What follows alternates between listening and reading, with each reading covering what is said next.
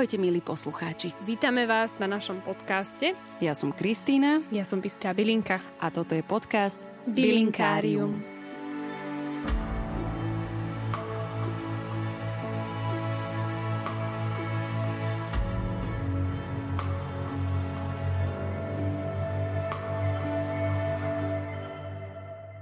Ahojte, dneska sa budeme baviť o bylinke byliniek a o strome stromov. A nielen na našom území rastie, ale aj vo zvýšku sveta, takže nie sme ňou posadnutí iba my. Lipa je nehorázne známa, aj keď za posledných pár 10 ročí klesá jej popularita. Ako dieťa si pamätám, ako babička a mamina zbierali do košíkov lipové kvety. Som si istá, že nie som jediná, kto si toto pamätá. A ako potom ich sušili, aká nádherná vôňa sa znášala po celom príbytku, keď sa dávali do sklenených pohárov od horčice a kompótov. Tak boli ekologiš, čo vám poviem. Dnes si preberieme jej symboliku pre pirátov v 18. a 19. storočí, pre vznešených Germánov, ako aj naše vlastné tradície a mýty. Povieme si taktiež, ako sa využívala počas industriálnej revolúcie a ako sa dnes využíva pri výrobe rôznych hudobných nástrojov. Poďme teda na to.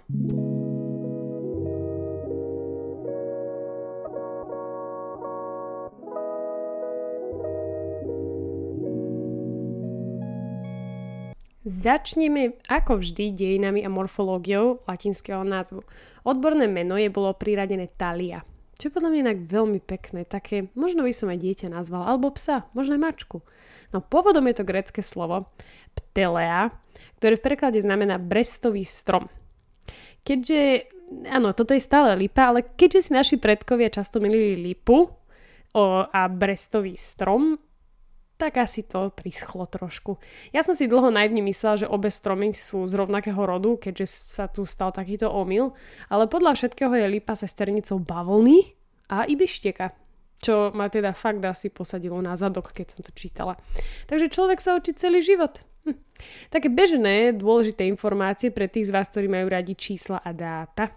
Lipa vie dorásť do výšky 40 metrov a jej životnosť siaha nie desiatky, ale stovky až tisícky rokov. Teda dajme tomu, že 1000 a plus pár stoviek. Najstaršia lipa na svete je 1500 rokov stará a je do dnešného dňa v mestečku Sam Samegrelo v Gruzínsku. Úprimne, to je nehorázne dlhá doba. Keby len táto prastará lipa vedela rozprávať, to si prežila toho toľko, to by mohla aj Bibliu napísať. Samozrejme nesmie zabudnúť aj na názvy, ktoré jej za celú existenciu ľudstva priradili individuálne pestré kultúry. Germáni ju poznali ako strom života, Slovania si vybrali strom lásky, pre Grékov bola strom milencov, také grécke podľa mňa, a Briti sa rozhodli pre názov strom pohostinstva, čo je docela ironické, keď si porozmýšľame nad britskou históriou. Samozrejme, všetky tieto mená a pomenovania majú svoje dôvody. Práve preto pomaličky začneme s dejinami, mýtmi a poverami. Prví v poradí sú naši Slovania. Keďže im rozumieme snáď viac ako takým pirátom v Stredomorí v 18. a 19. storočí.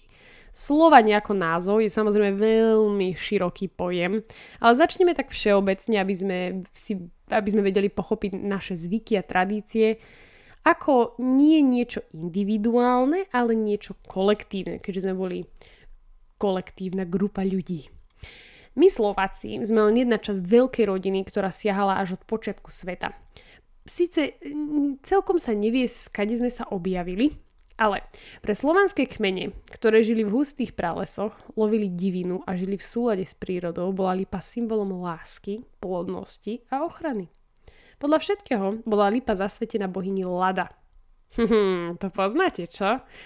Ktorá má dosť na počudovanie veľmi veľa toho spoločného s autom, ktoré bolo u nás populárne počas socializmu až do 20. storočia.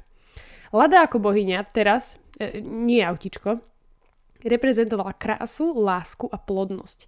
Motivovala našich mužských predkov sadiť stromy pod oknami svojich vysnívaných žien. Mal totižto väčšiu šancu získať srdce a pozornosť. No tak keby mi niekto kope pred domom, robí mi tam jamu jak svet a vláči mi tam strom, tak Úprimne poviem, že asi si ho všimnem. Takže dobrá stratégia. Okrem tejto roztomilej tradície sa sadila lipa pri kostoloch, v centrách miest a dedín a tak, ako aj v Británii, mala slúžiť ako indikátor pohostinstva a komunity. Ďalšia taká pikoška je povera, ktorá tvrdila, že vôňa kvetov priláka dobrých duchov, ktorí ochránia dediny a usadlosti od negatívnej energie. Negatívna energia bola v tej dobe chápaná ako choroba, mor, čiže taká dosť smrteľná choroba a vlastne všetko bolo smrteľné vtedy, takže čokoľvek negatívne. Či už Židov, ktorí prišli zobrať nejaké dane alebo podobné veci. Ale bavíme sa teda o Slovanoch, ktorí existovali trošku dávnejšie alebo teda rástli trošku dávnejšie. Ako bylinkárka som mala vždy takú potmehúckú myšlienku, keď som počula túto poveru. Čo ak tí dobrí duchovia boli len včeličky? Áno, znie to divne. Ale prežitie v čase našich predkov veľmi záviselo od prírody a ak napadlo včeličky niečo škodlivé, parazity a tak ďalej, čím trpia teraz, ale aj predtým, nemalo čo opelovať ich zeleninu a ovocie. No a potom boli hladní. No a potom boli problémy. Takže neviem, no je to len taká špekulácia, určite ma neberte vážne, ale je to moja vlastná teória. Takže najpopulárnejšia slovenská tradícia bola slovanská, ospravedlňujem sa, boli kúpadelné sviatky, ktoré sú predchodcom Svetojanskej noci. Počas tohoto pohanského rituálu sa dedinčania alebo členovia klanu stretli pod lipovým stromom, kde tancovali, pili, fetovali. Áno, fetovali, ale nemyslím teraz metafetamín, myslím teraz bylinky. Spievali a dúfali, že si nájdu svoju pravú alebo pravého. Totižto tancovali okolo lipy a potom si vyberali svojho a svoju. Verili totiž, že energia lipového stromu dodá potenciálnym partnerom vitalitu. My dospelí vieme, čo vitalita ešte môže symbolizovať a poháňala ich lásku vpred. Ako všetci vieme, kresťania si privlastnili tento sviatok a dnes sa tancuje okolo ohňov a ďakuje sa za žatvu, čo je stále podľa mojich výpočtov aj tak veľmi pohanská tradícia. Mám tu samozrejme aj bajku. Je slovanská, nie slovenská, ale slovanská a nájdete ju aj na stránke bystrabylinkask.com a tam si ju môžete vytlačiť a uložiť. Pekne si ju môžete pridať do rastúcej zbierky divných legend o bylinkách. Takže poďme na to.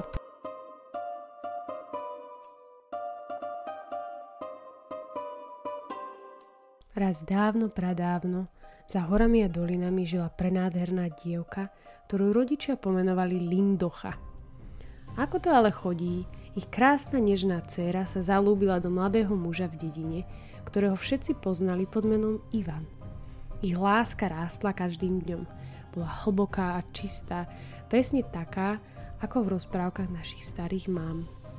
Otec Lindochy si ale jeho prenádhernú dcéru nechcel pustiť a zakázal zamilovanému páru sa schádzať. Našťastie ich láska neváhala porušiť zákaz otca. V jeden bezmesačný večer sa Ivan vkradol do dediny, vyliezol na lipový strom a plný očakávaní vyčakával Lindochu. Tá sa po chvíľke objavila a po dlhom objatí v korune stromov si vyznali nekonečnú lásku a oddanosť. Bohužiaľ, ich vyznávanie začul otec, ktorý sa nehorázne naštval a sekerou začal sekať do stromu, dúfajúc, že ich láska práve tento strach a hrozbu neprekoná. Keď sa strom ale zrútil, rozpolil sa na dve časti a v strede jej kmeňa bola vytesaná čarovná socha Ivana a Lindochy v objatí.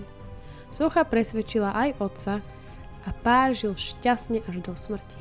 Od tej doby sa podľa tejto legendy lipa považovala za strom lásky a vzdoru.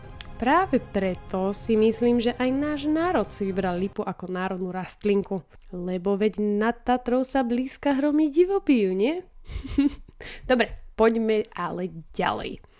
Som nesmierne rada, že sme sa dopracovali až sem, pretože sa budeme posúvať trošku ďalej od domoviny a precestujeme si do germánskych kmeňov. Povieme si, čo to o ich tradíciách, mýtoch a legendách. Poďme teda na to. Tak ako aj v slovanských kmeňoch, tak aj v tých germánskych bola lipa zasvetená bohyni. Freja, ktorú poznáte z mnohých portrétov a starovekých malieb alebo teda seriálov, bola často znázornená, že sedí pod stromom a ten strom podľa všetkého mala byť lipa.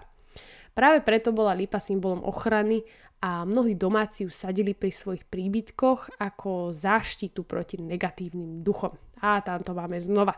Podľa mňa, áno, tie včeličky, no.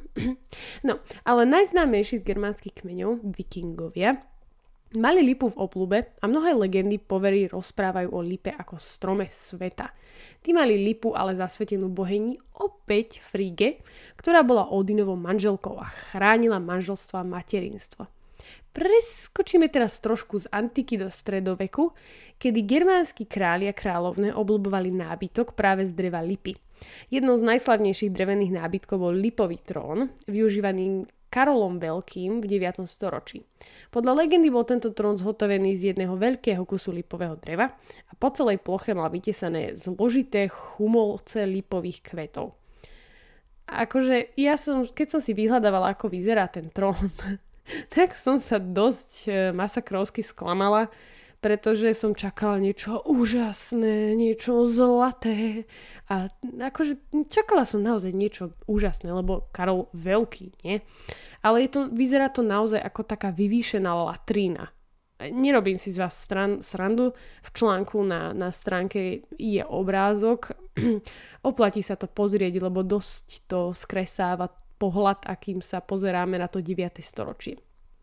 Ale ako ste si dobre tipli, mám pre vás ďalšiu legendu, ktorú vám ale predstavím po pár zaujímavostiach o Britoch a Pirátoch. Keby som mala túto kapitolu predstaviť ako v knižke, tak by som to asi nazvala Piráti, vší, hygiena a lipa. A tak je to teda aj v tom našom článku. Je to jednoduchý, ale trefný príbeh, ten, ktorý vám predstavím potom. Takže tak, prejdeme sa ale k iným nezbednostiam. Počas 17. a 18. storočia najväčšia pliaga pre obchodné lode nebolo more ani búrky, čo akože áno, bol to problém, ale piráti, ktorí si okrádaním pomalších lodí plných drahokamov, textílií a otrokov privyrábali na živobytie. Občas mi naozaj príde ľúto, ako sme si prifarbili pirátov. Ako deti sme skákali po prelieskách a mávali paličky, pozerali sme Petra Pana a prekrývali si jedno oko. Kahár! Dneska, ako dospelá osoba, už o nich viem čo to viac a bylinka lipa bola na podiv jedna z ich obľúbených, keď si balili švestky na dlhé mesiace cestovania. Podľa všetkého boli piráti prasata. Smrdeli, mali hnilé zuby a nepoznali pojem hrebeň a kúpeľ. Ja vás dneska vyvediem trošku, ale iba trošku z omylu. Lipa pirátom slúžila na prevenciu vší. No, keby nemali žiadnu hygienu, tak asi ich vôbec neštve, že majú vši. Kvety lipy nechali vyluhovať vo vriacej vode a maceráci povtierali na lebku a do vlasov, aby sa im tieto malé nepríjemné parazity nedostali do života. Tento proces, aj keď možno smiešný celkom pre nás, bol pre pirátov na dlhých plavbách veľmi, veľmi dôležitý. Nemali totižto prístup k sprchám a tieto malé hnusoby sa vedeli rozmnožiť, ak si na to nedávali pozor. Ďalší spôsob, akým využívali lipu, bol na prevenciu pred skorbutovou anémiou, ktorá si vyžiadala nehorázne množstvo obetí pri námorníkoch, ale aj pri pirátoch.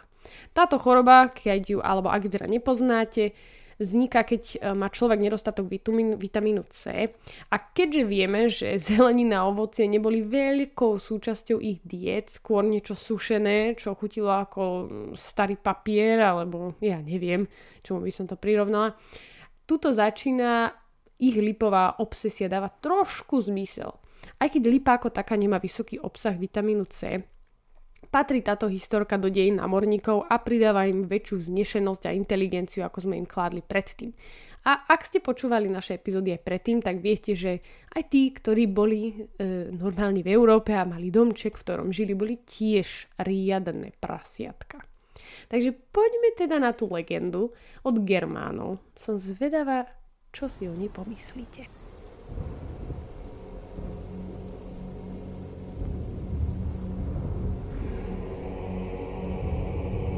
Žilo raz dievča známe svojmu okoliu pod menom Hulda.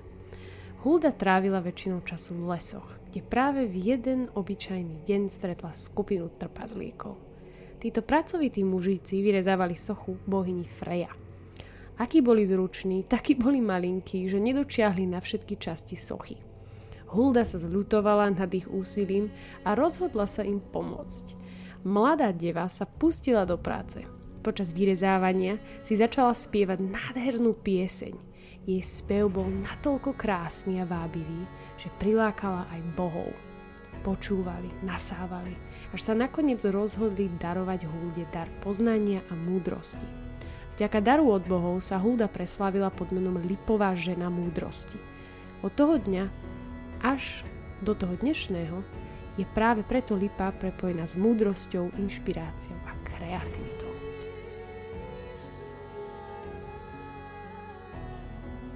Pécka čo? Ako je to veľmi krátky príbeh, ale úprimne celkom zabavila, pousmievala som sa. Najväčšia sranda je, že všetky tieto legendy, ktoré som dneska, teda všetky dve legendy, ktoré som dneska predstavila, všetky bohyne, ktoré som dneska predstavila, boli všetko ženy. Čiže s Lipou sa veľakrát prepája žena. Aj u nás na Slovensku sa skloňuje Lipa žena, takže tak.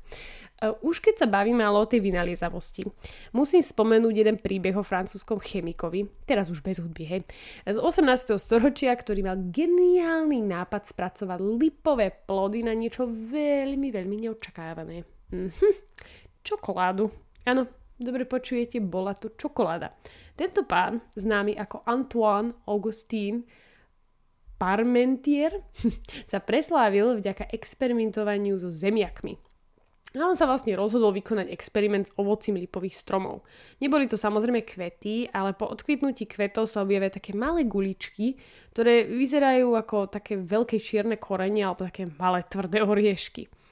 Dal si za úlohu priznať nový druh čokolády. Bez, samozrejme, využitia čokolády.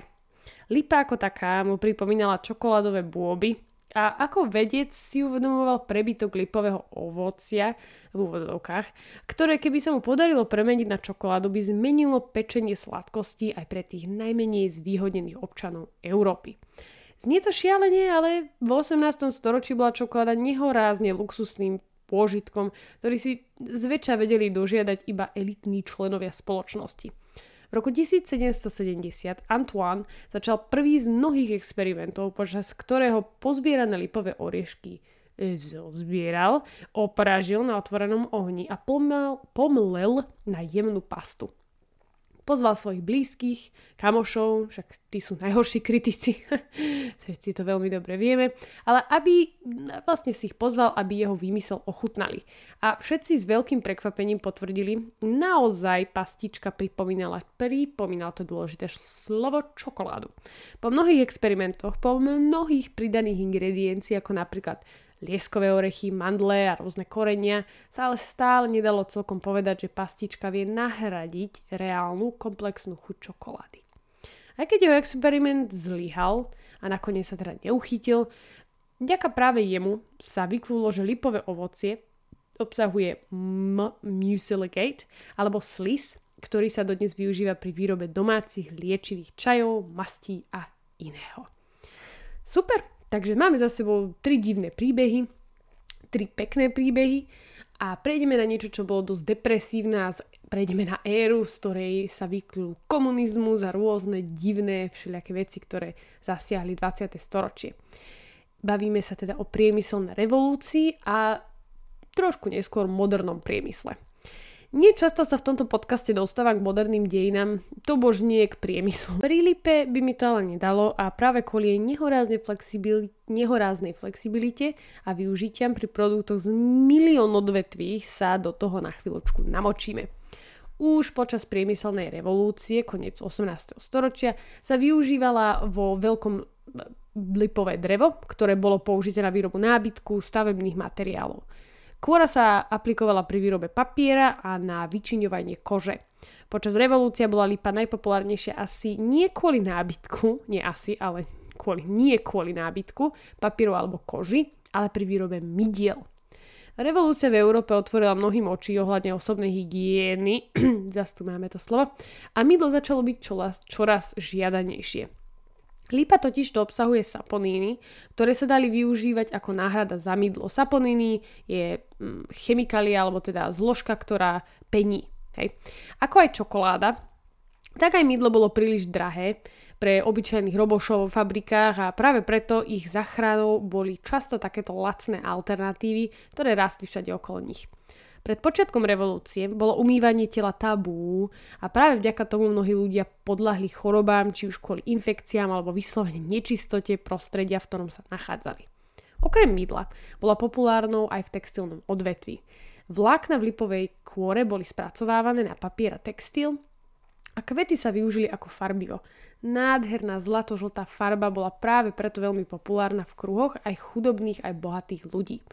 V dnešnej dobe sa vám môže zdať, že lipa je nedostupná alebo nepodstatná a zbytočná okrem čajkov a mastí, ale stále ju využívame na výrobu nábytku aj na výrobu stavebných materiálov. Dokonca, a to som naozaj nevedela ani ja, ako som povedala na začiatku, človek sa učí celý život, lipa sa objavuje aj v automobilovom priemysle, kde sa používa ako zvukotesný materiál vo výrobe izolácie. Takže poďme teda na to liečiteľstvo. Prebrali sme si trošku takú depresívnu tému. Áno, bola tam chudoba, bola tam smrť, boli tam všelijakí nahnevaní ľudia, otcovia a tak ďalej a tak ďalej. Ale v bylinkárstve sa teda objavuje ako niečo veľmi významné a dodnes nájdete v každej poličke lipové kvety. Poďme teda do toho. Liečivé účinky lipy sú naozaj všakovaké. Na vnútorné použitie účinkuje proti bronchitickom katare, angíne, zápale plúc, horúčkovitých stavoch, zmierňuje zápaly obličiek, močového mechúra, pretože je potopudná a močopudná a tie potopudné účinky sú prospešné pri porušenom močení a bolestiach, pri chrípke a znižuje aj teplotu. Zmierňuje zápaly dýchacích ciest, ako som povedala, a pomáha aj pri funkčných ochoreniach žalúdka a čriev. Uvoľňuje, rozpúšťa hlieny a podporuje imunný systém. A niektorí teda tvrdia, že je tam prevencia vzniku rakoviny, ale úprimne pri každej bylinke sa objaví to isté a je to všetko veľmi nepreskúmané. Keď teda sa bavíme o produktoch na to vnútorné využitie, je to samozrejme tinktúra, sušené kvety a listy a čajček. To dávkovanie, pri chrípke vôňa zo záparu je vdychnutá cez nos alebo pridaná do vrelej vody a využitá ako zápar. Toto isté sa dá robiť aj s tinktúrou, že si nakvapkáte 5, 6, 7 až 10 kvapiek, záleží to, aká zlá je tá chrípka. A vlastne to si dáte do vriaceho hrnca, zakriete si hlavu a budete vdychovať pekne zápar. Čajík 5-10 minút pri 100 stupňovej vode, 2 až 3 kvietky, keď sú čerstvé, a keď sú sušené, tak 1 až 2. Môže to niekedy byť aj viac, záleží. Ja milujem lipu a nevadí mi taký silnejší čaj, ale je to naozaj na vás. To vonkajšie využitie je trošku slabšie, využíva sa pri kožných ochoreniach a pri hojení rán, ale to snáď každá bylinka. A keď teda budete hľadať niečo na vonkajšie využitie, masť. Dá sa robiť domáca, dá sa aj kúpiť, môže to byť z rastlinného oleja a včelieho vosku, alebo to môže byť z prasačej masti. Keď si budete chcieť robiť masť z prasačej masti, je to celkom zdĺhavý projekt, trvá niekoľko týždňov, ale naozaj sa oplatí, pretože tie účinky toho sú o 1000-krát vyššie ako z toho rastlinného oleja. Teda aspoň mojej vlastnej skúsenosti. Ak to teda budete robiť takto, tak si zoberiete obrovitanskú, teda veľkú hŕsť lipových kvetov, môžu byť sušené, môžu byť čerstvé, ja používam sušené. Čiže sušené listy, kvety dáte do masti, necháte ich chvíľku povariť, vypnete, položíte na balkón. Necháte to stuhnúť a tento proces opakujete 7-krát, čiže trvá to 7 týždňov si spraviť masť. Čo sa zdá ako dlhá doba, ale potom tieto mastie dokážu vydržať nehorázne dlho v chladničke. Je to super ako balzam na pery potom. A keď to chcete teda nechať iba ako olej, čo si vlastne iba lipové kvety sušené dáte do rastlinného oleja, či to je olivový olej alebo slnečnicový olej, kvalitný, nie racitol pre pána kráľa Jána. a nechajte si to pekne posedieť na slniečku 2-3 týždne a to je všetko. Potom si ho môžete na podráždenú pokožku natierať. Tieto rady a dávky sú všeobecné a založené na tej tradičnej ľudovej medicíne. Nie je to žiadna veda ani podporovaná ničím iným. Ak máte akékoľvek obavy, spýtajte sa naozaj svojho lekára. Tak a to je dneska odo mňa všetko. Ďakujem, že ste to vydržali s môjim chraplavým hlasom. Bohužiaľ mám chrípku a idem si popiť nie lipový, ale podbelový čaj. Pekný večer, ahojte!